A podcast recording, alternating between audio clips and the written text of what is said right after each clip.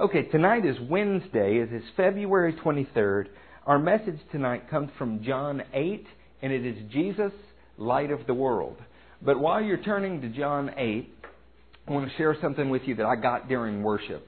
And you will find that in John 13. In John 13, and again, this is off subject, but it's a note for the church, and it's noteworthy enough that I want to go ahead and get it onto a CD to be preserved, to be reminded of sometime when we forget about it. In John 13, before we get into our topic, Jesus, Light of the World, we see Jesus do something that is peculiar. The God of the universe, and that's how the Jews prayed to Him. O Lord, Lord of the universe, maker of the heavens and the earth. That's how they address God, as the God that created everything, the awesome God. The God of the universe is sitting at a table with people in human form. He's about to face the most excruciating ordeal that could possibly be imagined at the cross. And before he does, he decides that he wants to set a final example before he even goes to the cross. So he begins to disrobe himself. Jesus had a woven garment that went from his shoulders down to the floor that was something that was of worth. And he set aside everything that was of worth that was on his body, stripped down to his undergarments, dressed just like a servant, and walked over to his disciples and began to wash their feet. What I want to share with you before we get into the message that I want this church to understand, and more than understand, excel in, is this principle. It's found in John 13, verse 12. When he had finished washing their feet, he put on his clothes and returned to his place. Do you understand what I have done for you? He asked them.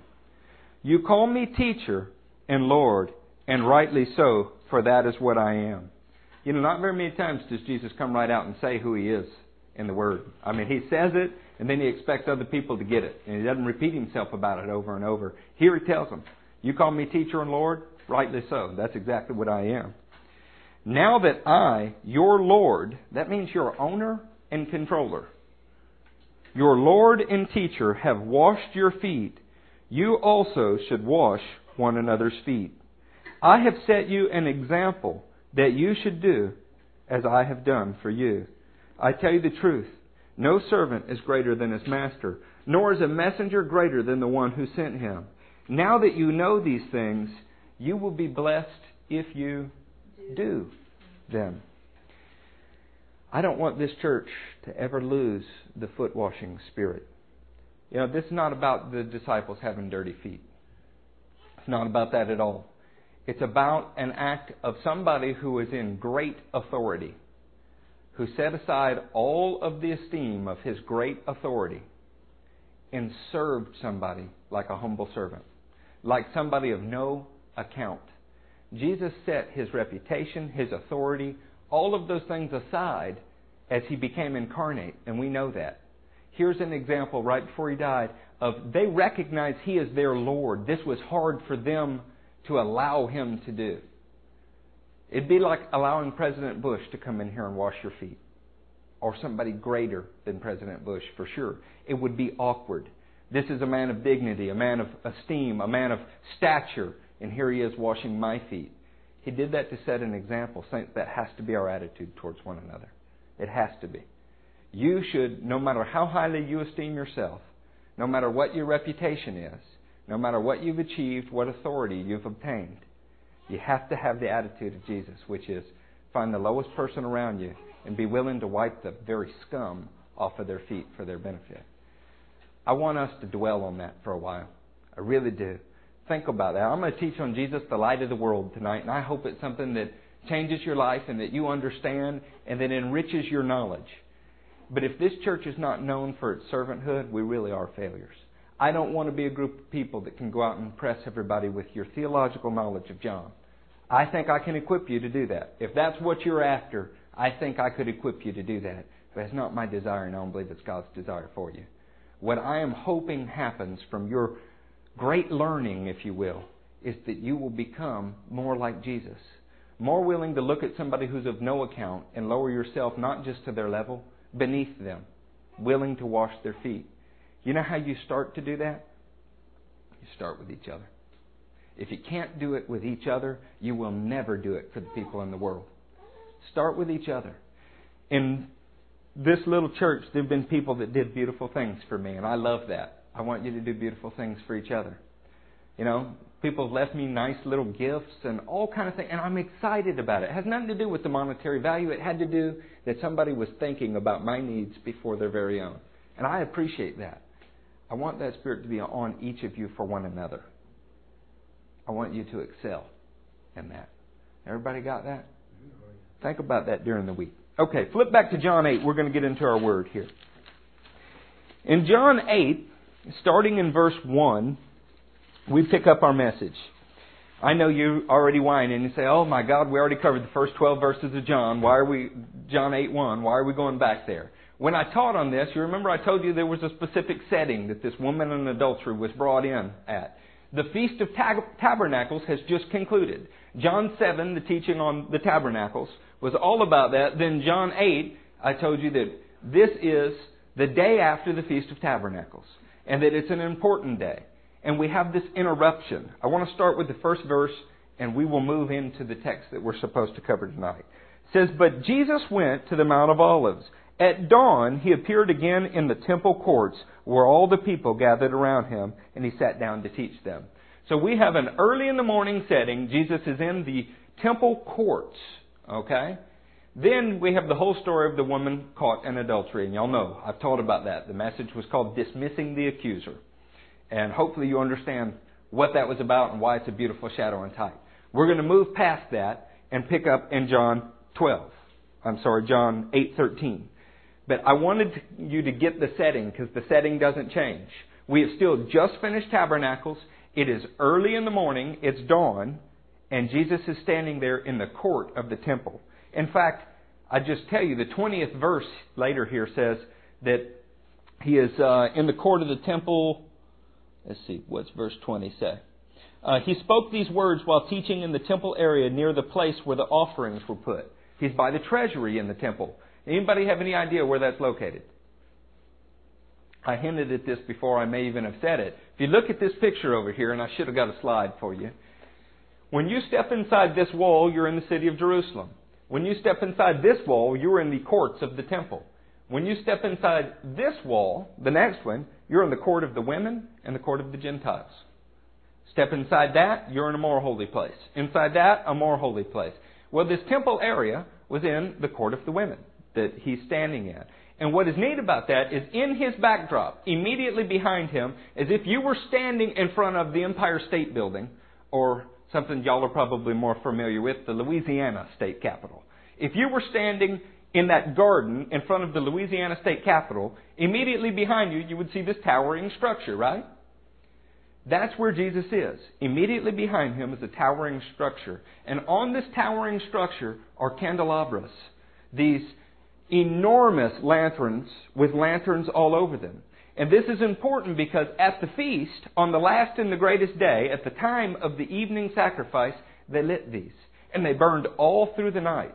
And they extinguished them in the morning. At this extinguishing that occurred, it occurred at dawn. So Jesus is standing in an area with this as the backdrop. Does anybody have any idea what those candelabras were supposed to represent to the Jews?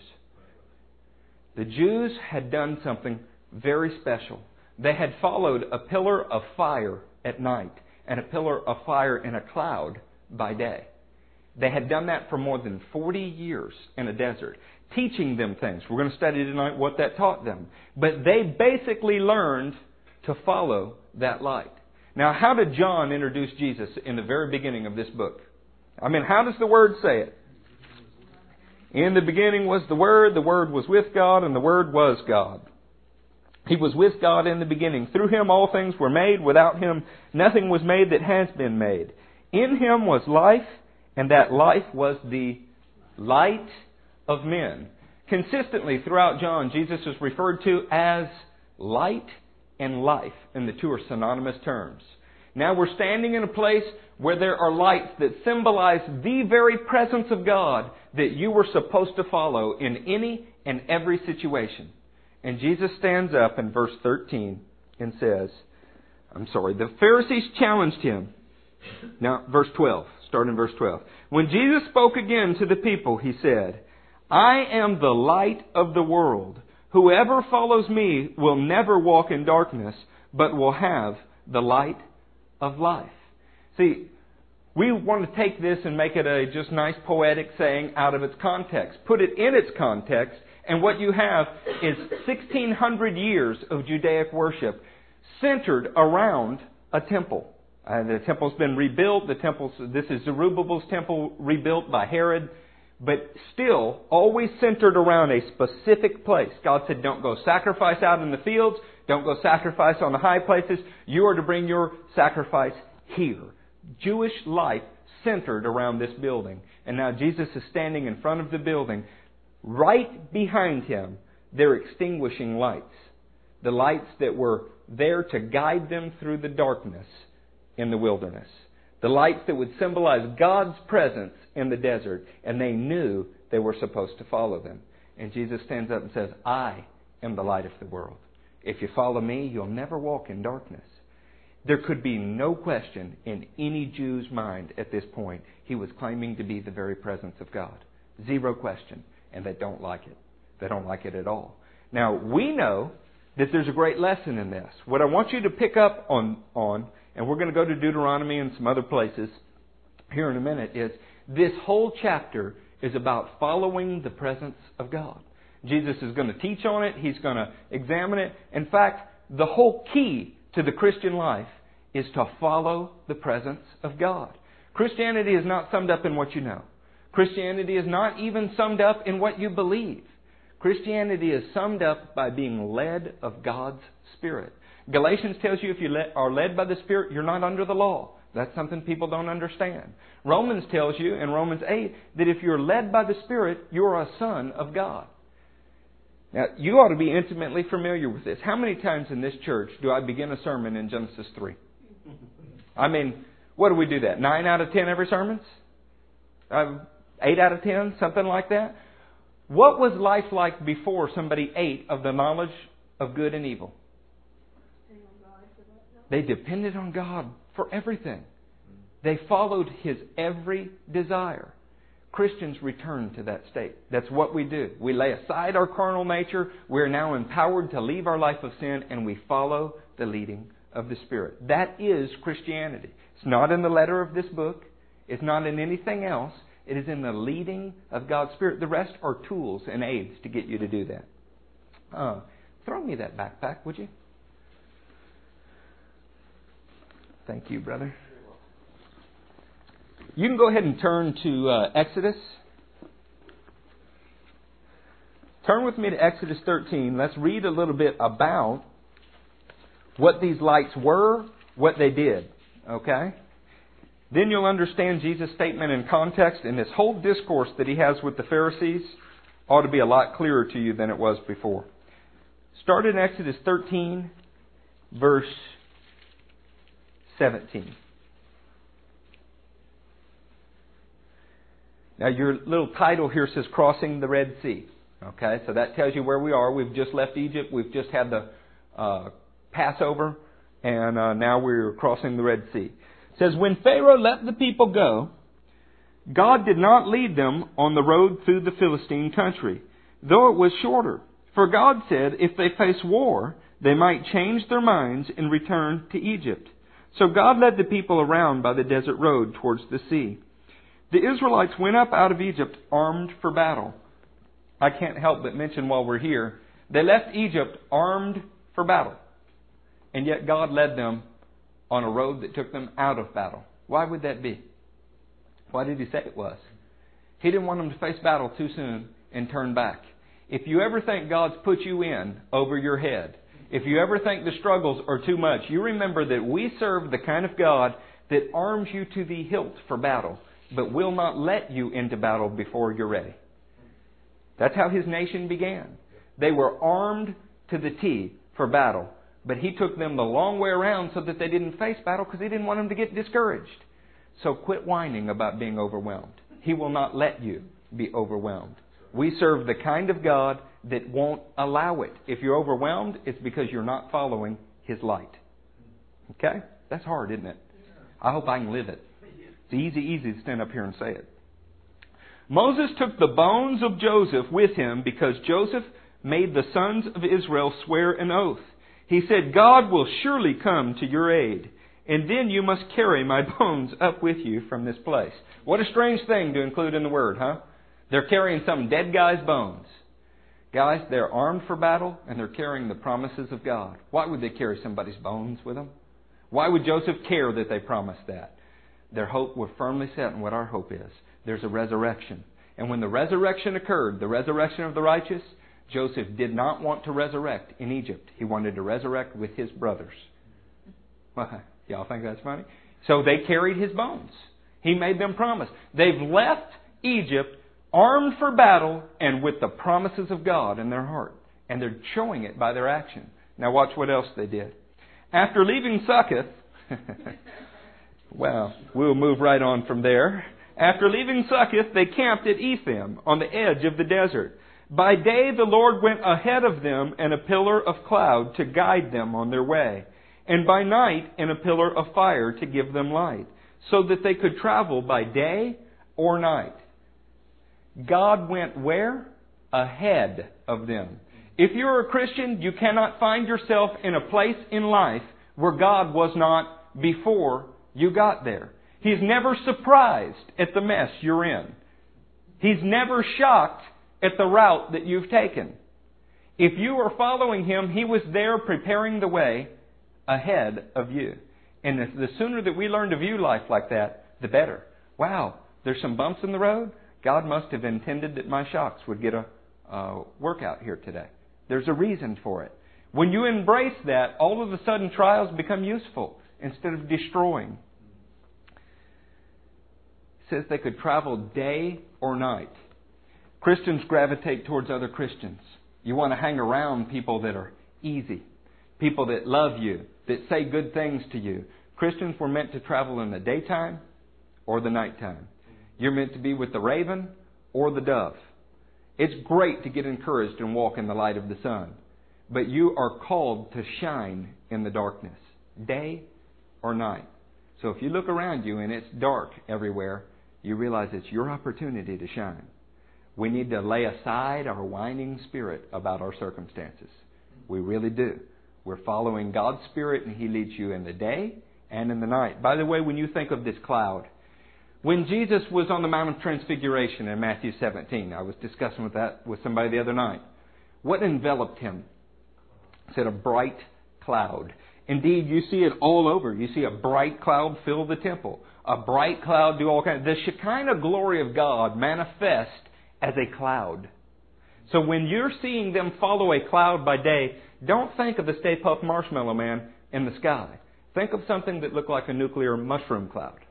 Something that was glowing by fire in a cloud. Because we're going to see that the other nations stood and they watched in awe of this.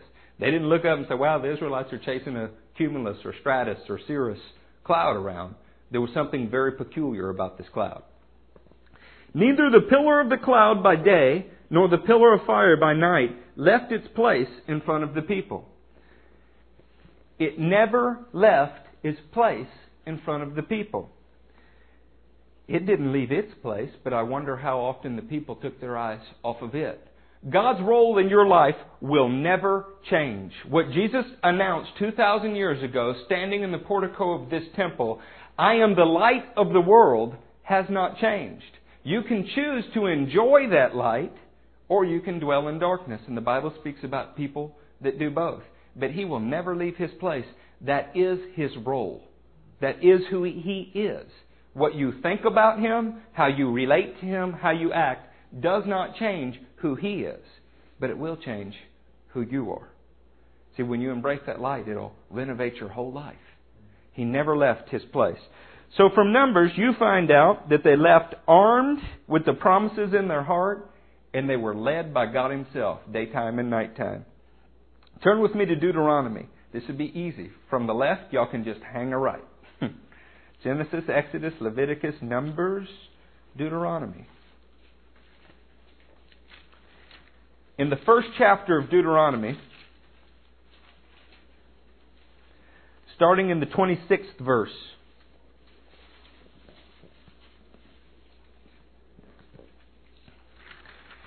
This is the first time the Israelites come to the Promised Land. They look out, they find out that they're grasshoppers in their own eyes. Christians are never supposed to look through their own eyes. You're supposed to get God's perspective in a situation. So, since they're grasshoppers in their own eyes, a bad report spreads throughout the land and they decide to be disobedient. Starting in verse 26. But you were unwilling to go up. You rebelled against the command of the Lord your God. You grumbled in your tents and said, the Lord hates us. So he brought us up out of Egypt to deliver us into the hands of the Amorites to destroy us. Where can we go? Our brothers have made us lose heart, they say. The people are stronger and taller than we are. The cities are large with walls up to the sky. We even saw the Anakites there. Then I said to you, do not be terrified. Do not be afraid of them. The Lord your God, who is going before you, will fight for you, as he did for you in Egypt, before your very eyes and in the desert. There you saw how the Lord your God carried you, as a father carries his son. All the way you went until you reached this place. In spite of this, you did not trust in the Lord your God, who went ahead of you on your journey, in fire by night and in a cloud by day, to search out places for you to camp and to show you the way you should go. This light of God went before them, not just to lead them, to show them the very places they should go and to literally be searching the land for the place for them to camp. God's spiritual leading is not just about maintaining your obedience. He's not leading for the sake of just seeing if you will follow. He has in mind the best places for you to camp because He wants to prosper you. You can look back in your life and see moves just like this. He is looking for the best place for you to camp. Look what else He wants from you. When the Lord heard what you said, He was angry and solemnly swore, not a man of this evil generation shall see the good land I swore to give your forefathers, except Caleb, son of Jephunneh.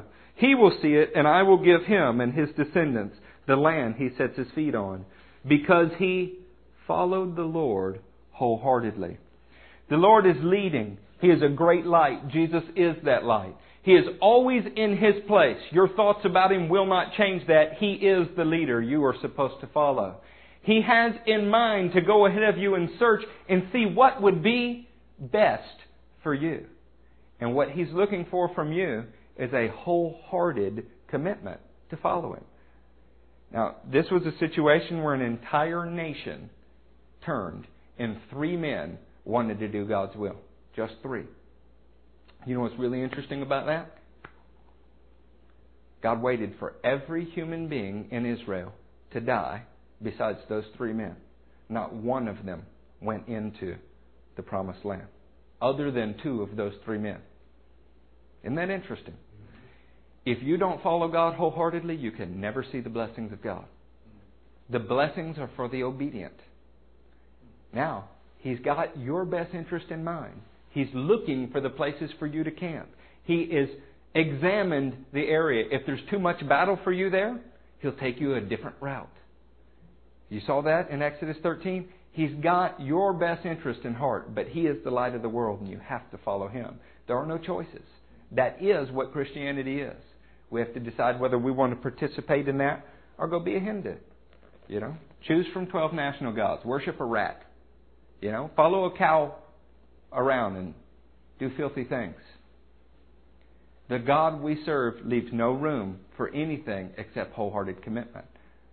That's what we pledge to Him when we call Him our Lord. The reason the Bible can make the statement that whosoever shall call upon the name of the Lord will be saved is assuming that it's a true statement. When you call Him Lord, you are calling Him your owner and your controller. That's what it means. He is your sovereign. He has divine dominion over you. For you to be saved, that's got to be true. Moving on from Deuteronomy, turn to Nehemiah. Probably hadn't been to Nehemiah in a while. To get to Nehemiah, I always go to Psalms or Job and then hang a left. In the Thompson chain, this will be on page 546.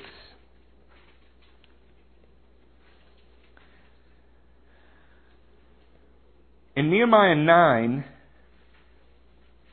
verse 19, we find these words. Because of your great compassion, you did not abandon them in the desert. By day the pillar of cloud did not cease to guide them on their path, nor the pillar of fire by night to shine on the way you were to take. You gave your good spirit to instruct them. You did not withhold your manna from their mouths, and you gave them water for their thirst. For 40 years you sustained them in the desert. They lacked nothing. Their clothes did not wear out, nor did their feet become swollen.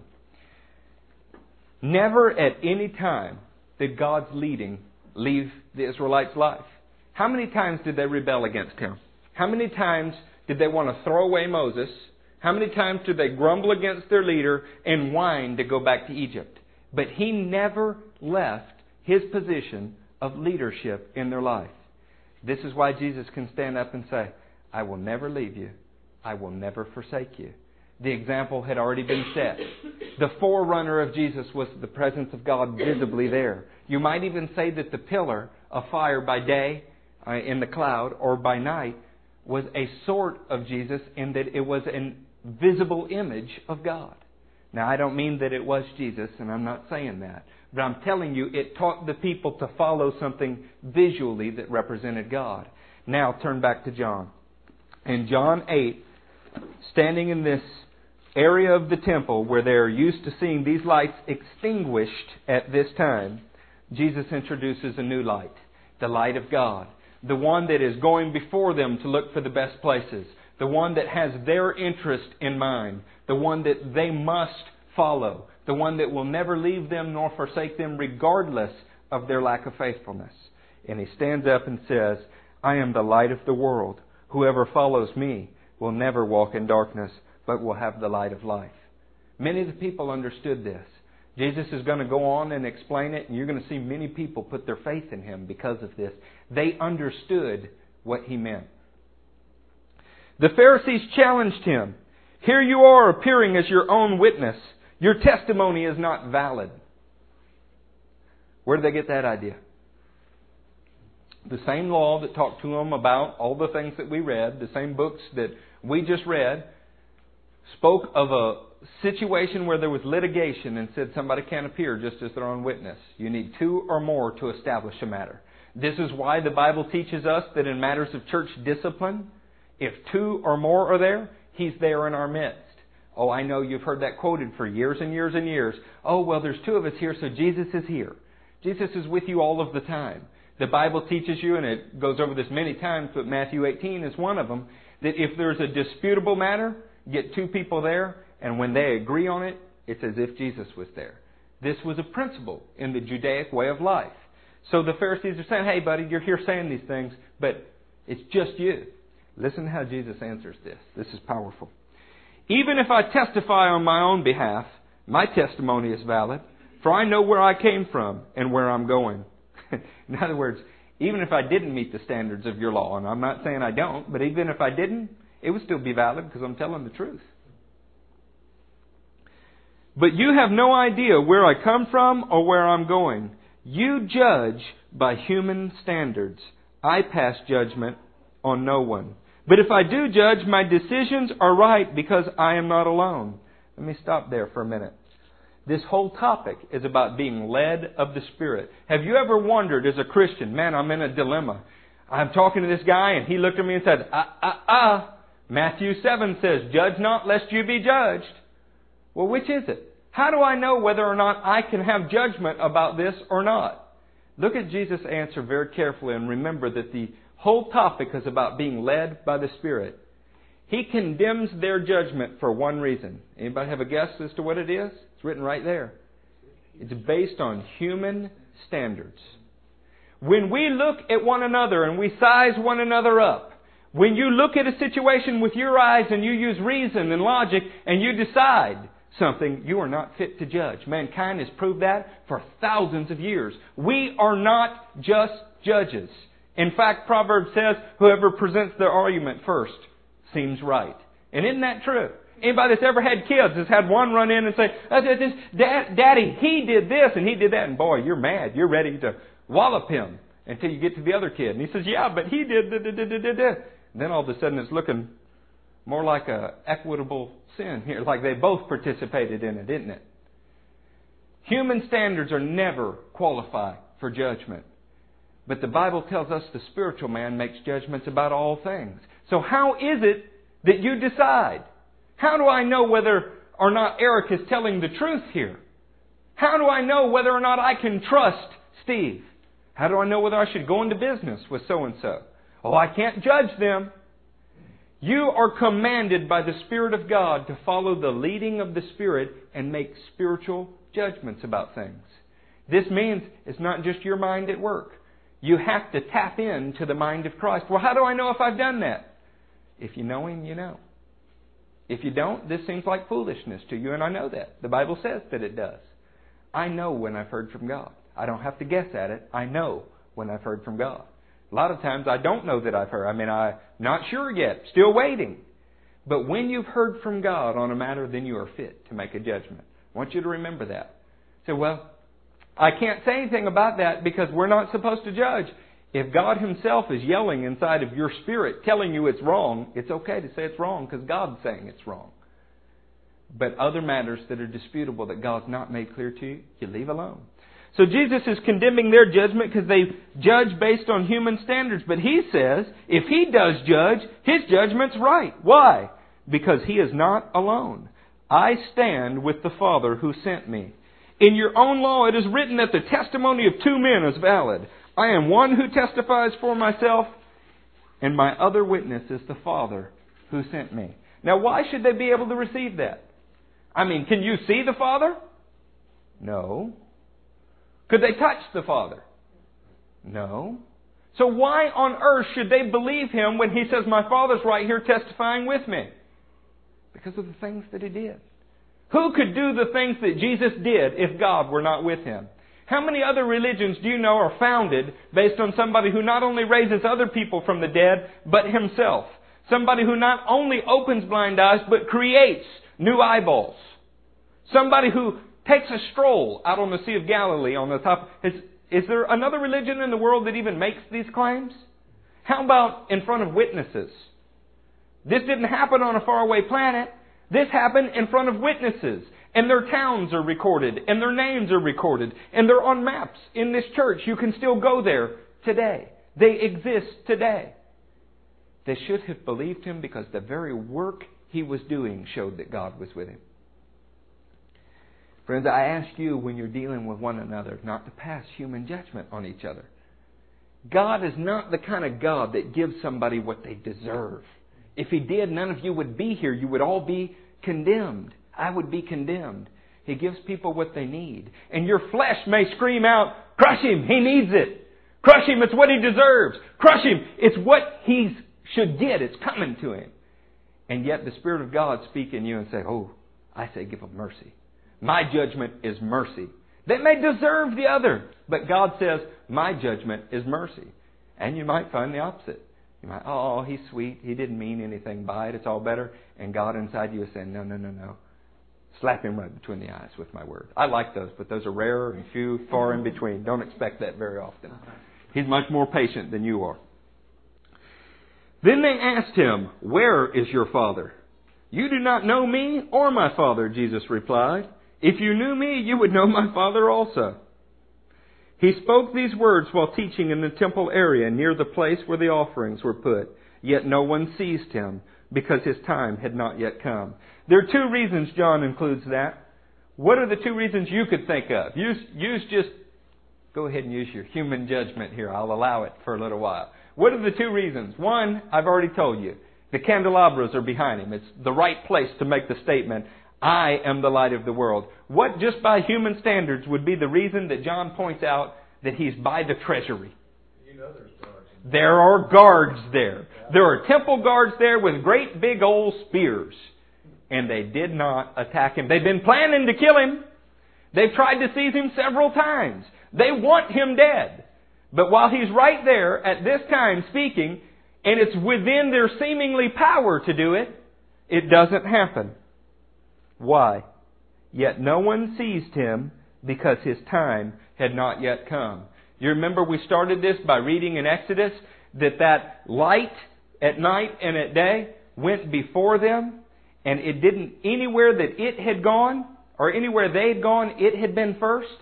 Everything Jesus did was a perfect leading of the Spirit. Everything that He did. So He could walk into a situation that was seemingly a death threat and not have to be concerned because His Father had led Him into that position. He didn't have to be concerned that He was going to die. Why?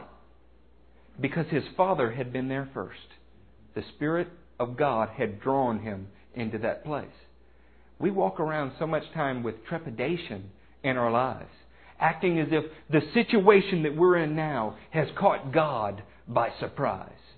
And you kind of dismiss things and say, "Oh, Eric, I know that's not true. I know nothing surprises God." The other way you back yourself into this situation is, "Well, I got off of the leading of God, and now I'm over here, and because of my own sin and disobedience, now I've made it so bad that God's not with me or not aware."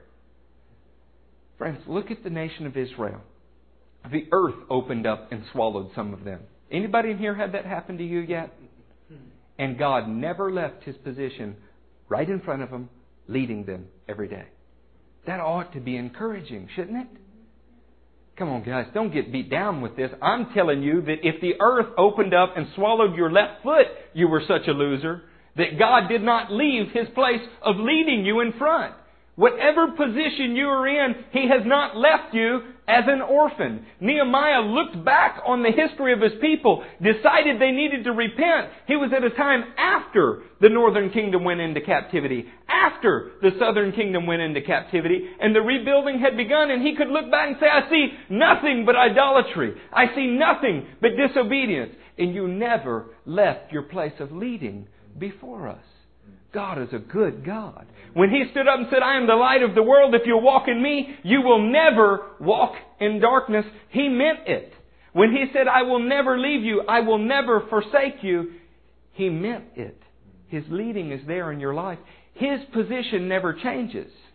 It's our position that changes.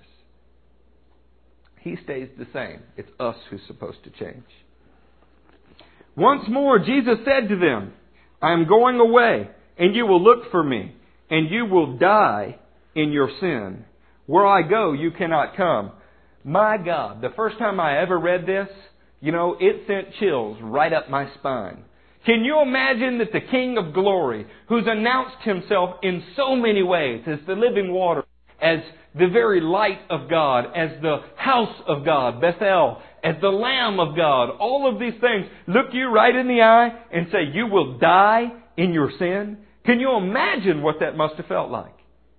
Now, I thought we weren't supposed to judge. I thought, is that just because He's God, He's doing this? What about Philippians? Says He laid aside His authority, His reputation. He humbled Himself and became a servant. What about the scripture I read you before, where the God of the universe washed people's feet? Is He only doing this because He's God? He's doing this as an anointed man led by the Spirit of God. And He's looking right at them, and the Spirit of God is showing him they're going to die in their sins. So He proclaimed judgment. Now, I don't expect you to be able to do this with confidence tomorrow. I hope you never have to do it. But when you know that you're walking with God, you can have the mind of the Lord in matters. And it ought to give you great confidence. Why do you think Jesus tells His disciples, "Don't worry about what you'll say in that day"? You remember Matthew 24? "For I will be with you. I will give you the words to say." Why do we spend so much time worrying about everything that is going to happen in the future? Lord, this is not that hard. Put one foot in front of the other towards God. Whatever direction He's in. Refuse to put square wheels on your church, your car, your life. Follow God in whatever direction. And know that wherever you are, He's been there first. It's a funny thing. You can put Judah and Gabriel in the other room, or Natalie and Sydney, maybe even little Chloe one day. You can put them in a room, and it's dark, and they're scared immediately. Almost all children are scared of the dark. Why? I don't know. But if you give them a flashlight, everything's better, isn't it? A little bit of light all of a sudden dispels all fear. Friends, you're no different. You can be in the darkest place in your life, and if you let a little bit of God's light shine on you, if you'll receive it, if you'll look towards it, if you'll rise your face off of your problems towards Him, everything feels better immediately. And we almost know that that's true, and so we refuse to look up. No, I want to be pitied. I want to be sad. Darn it, I want everybody to know just how bad this is. And man, if you could just get your chin to tilt backwards a little bit. When God's light enters the room, everything's okay again. Whatever the problem is not so bad anymore. Just like a little kid with a flashlight. Now here's the funny thing. God never leaves His place. He's always there. It's your face that needs to turn towards Him. God is always with you. That is always the whole story of the Transfiguration. Jesus was Jesus before the Transfiguration. He was Jesus after the Transfiguration. And He was Jesus during the Transfiguration. Do you know what was different? They could see Him for what He was during the Transfiguration. He wasn't any different the day before. He wasn't any different the day after. The only thing that changed was their perspective. And saints, sometimes we just need a change of perspective. He is the light of the world. Get that down in your soul. Mix it with the fact that you're supposed to be a servant. And you know what you'll find yourself doing? Being led into all kind of loving works of service. And you know what? People will like to be around you. You will like to be around them. And this thing will work like it should. But if we sit back and we want to be served, and we whine and we complain about our lives, and we refuse to tilt our head back to have the light of God shine on us, the opposite is true. People will run from you like you are a cockroach. Nobody will want to be around you, and you will be unhappy. Why? Because of your perspective. God's not any different. It's us. We can choose to walk in His light. Some in Israel are going to choose to walk in His light, even in this very chapter. At the very same time in the crowd, others are not going to walk in His light. Now, there are times I stand up here and I preach and I say things like I've said, and honest to God, I've got one or two of you in mind. It's a bully pulpit sometimes. I want you to know tonight, I'm not beating on anybody. I'm preaching from my heart. Not prepared. There's no slides up there. I'm telling you what I get out of the Word as it comes to me. So don't sit there and say, Pastor called me a cockroach. If I want to call you a cockroach, I'll do it with Matt standing right beside me so that you can't hurt me. Bodyguards. You know, pastors in Bogota, Colombia actually have to have bodyguards. The drug dealers get so mad when you get all their crew converted that they want to kill you. It's hard to sell drugs to Christians, you know. Okay, this made the Jews ask, will he kill himself? Is that why he says, where I go, you cannot come? It's amazing. They're catching on, huh? Except he's not going to kill himself. He's going to allow them to kill him. But he continued, you are from below, I am from above. Well, that's pretty point blank. You are of this world. I am not of this world. I told you, this is so funny. There was a time when we were in a church and somebody hit on one of the women in the church. Pretty single woman.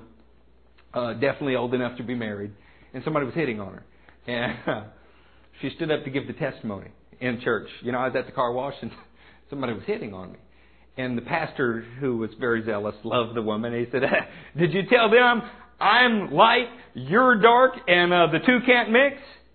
And right at that moment, the gentleman who happened to be black that was hitting on her stood up and said, actually, I'm here this morning. She was white, he was black. The pastor had no idea. And the testimony was going to be, he hit on me, and no, I wouldn't go out with him, but I told him to come to church, and he did. And he was there. Wow. Yeah, we sometimes put our feet in their mouth, but it's a funny story to tell, isn't it? Okay, but he continued, you are from below, I am from above. You are of this world, I am not of this world. I told you that you would die in your sins. If you do not believe that I am the one I claim to be, you will die in your sins. Do you know why the one I claim to be is in parentheses? It's inferred. It's not there. You know what Jesus really says? If you don't believe I'm the one, you'll die. It's really what He said. He didn't even have to clarify it with the one that I claim to be. If you don't believe I'm the guy, then you're going to die in your sin. Who are you, they asked. Just what I've been claiming all along, Jesus replied. I have much to say in judgment of you. Now, this is funny because he didn't come to judge the world, remember? He said, I did not come to judge the world. I mean, he said that. It was in John 3. We read it. This world stands condemned already. We know that. But he has much to say in judgment of them. Well, why didn't he say it? Come on, Jesus, speak your mind. 3 snaps in a Z formation. Get it out there. Why not tell them? Because Jesus only said what he heard his Father say. You know how much better Christianity would be if we only said what our Father told us to say? How many times have you come in loaded for bear, ready? I'm just going to tell Steve this week, you know, blah, blah, blah, blah, blah. And God didn't much tell me to say any of that. I one time was in a restaurant in Lake Charles, Louisiana, and friends, I'm one of those guys that never complains about food in a restaurant because I've worked in food service, and I don't want anybody doctoring my meal for me, okay? You remember that shake you drank, Matthew? Matthew got to the bottom of a shake, and there was a toenail in it.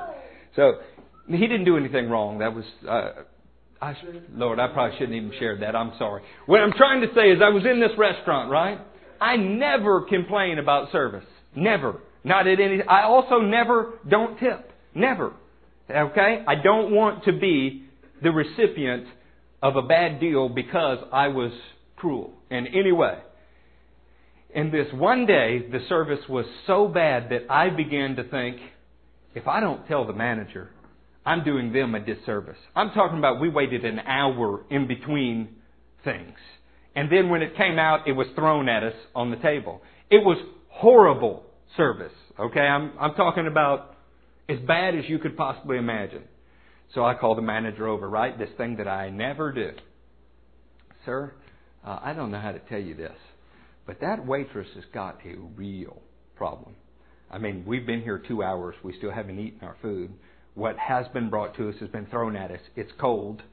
She's been mean. I've tried to talk to her. He looked at me right in the eye and said, I'm so sorry. She lost her baby the other day, and she's come back to work too soon.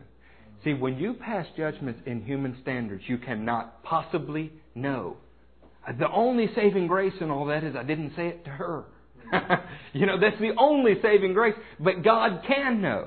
If Jennifer and I had taken some time prayed about that, I guarantee you that pillar of fire, that cloud during the day would not have led me in that direction. We get into trouble when we dethrone God as the judge. We become the judge and we make judgment. You can't do it. Can't. Not at any time. Now, the reality is every one of you will. I do it. You do it. We all do it. You have to work not to.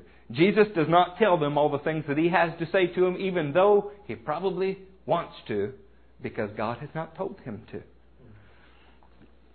What a testimony. You know, we say Jesus never sinned. He never committed adultery. He never did any of these things. And you think, wow, that's awesome. You know what is awesome to me? He never spoke a single word that God didn't tell him to speak. He spoke every time God told him to speak. How many times have you been in a situation and your heart was burning within you? You knew you needed to speak up and instead you shut up. How many times? Usually around other church people too. They won't understand. What do you mean prophesy in tongues, Lord? You know? They'll throw me out of here. Then there are people like me that speak up when they should shut up. I mean, it does go both ways. Jesus replied, I have much to say in judgment of you, but he who sent me is reliable. And what I have heard from him, I will tell the world. Guys, when we don't follow God's leading, when you don't wait for his mind in a matter, when you just tell somebody just what's on your mind, you're showing that you really don't think God is reliable. He's reliable. Spend some time. Get with him. Let it build your... If you're going into a situation where you need to say the right words, God is reliable. Spend some time with him. He'll show you. If he wants you to have the promotion, he'll give you the words to get the promotion. If he wants you to get that house, he will give you the right words on the purchase agreement. He will work to your benefit, and he is reliable. There's no place you can get that he hasn't gone ahead of you. That's his position. We just need to get the right perspective on it. You're with me? Okay, well, we're going to close here in just a minute. Or a few minutes. Or maybe multiple minutes, one stacked on each other. Who knows? They did not understand that he was telling them about his father. You remember that this whole thing started because they wanted to know who his witness was? Now he's telling them, everything I say to you is my father speaking, but they don't get it. When you have lifted up the Son of Man, then you will know that I am the one I claim to be, and that I do nothing on my own, but speak just what the Father has taught me. The one who is with me, he has not left me alone, for I always do what pleases him. I always do what pleases him. Even as he spoke, many of them put their faith in him. In servanthood, in leading of the Spirit, in every situation, you need to judge that God is reliable and always do what pleases him. It's not a bad idea when you're trying to make a decision, say, would this be pleasing to the Lord? You know what? If you surround yourself with people that do that, even if you screw up and wrong somebody really bad, if they can look and see that your motive was to do what was pleasing to the Lord, it's a non-issue.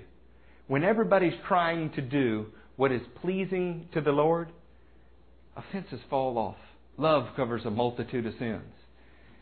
But when we're self-centered, when we're interested in doing what is pleasing to us, you stand out in the body of Christ like a wart on a hog. I mean, it just doesn't work because the body of Christ is beautiful. Jesus is beautiful. He's the light of the world. We need to take up his attitude. I want to tell you two more things and we're closing. John 14 teaches us about the leading of the Spirit. Teaches us about not being left as orphans, that God is right there by way of his Spirit. You will not wake up tomorrow morning, look out of your window and see an atomic cloud that is God. If you see an atomic cloud, it's not God. We're in trouble. Okay? You will not walk out tonight, get in your cars, look up and see a pillar of fire in the sky unless somebody's lobbing nukes at us. Okay? That is not the way that God has chosen to manifest himself in this age. But he has manifested himself by way of his Spirit. His Spirit should be evident in all of our lives. He should be the very deposit guaranteeing that we are his.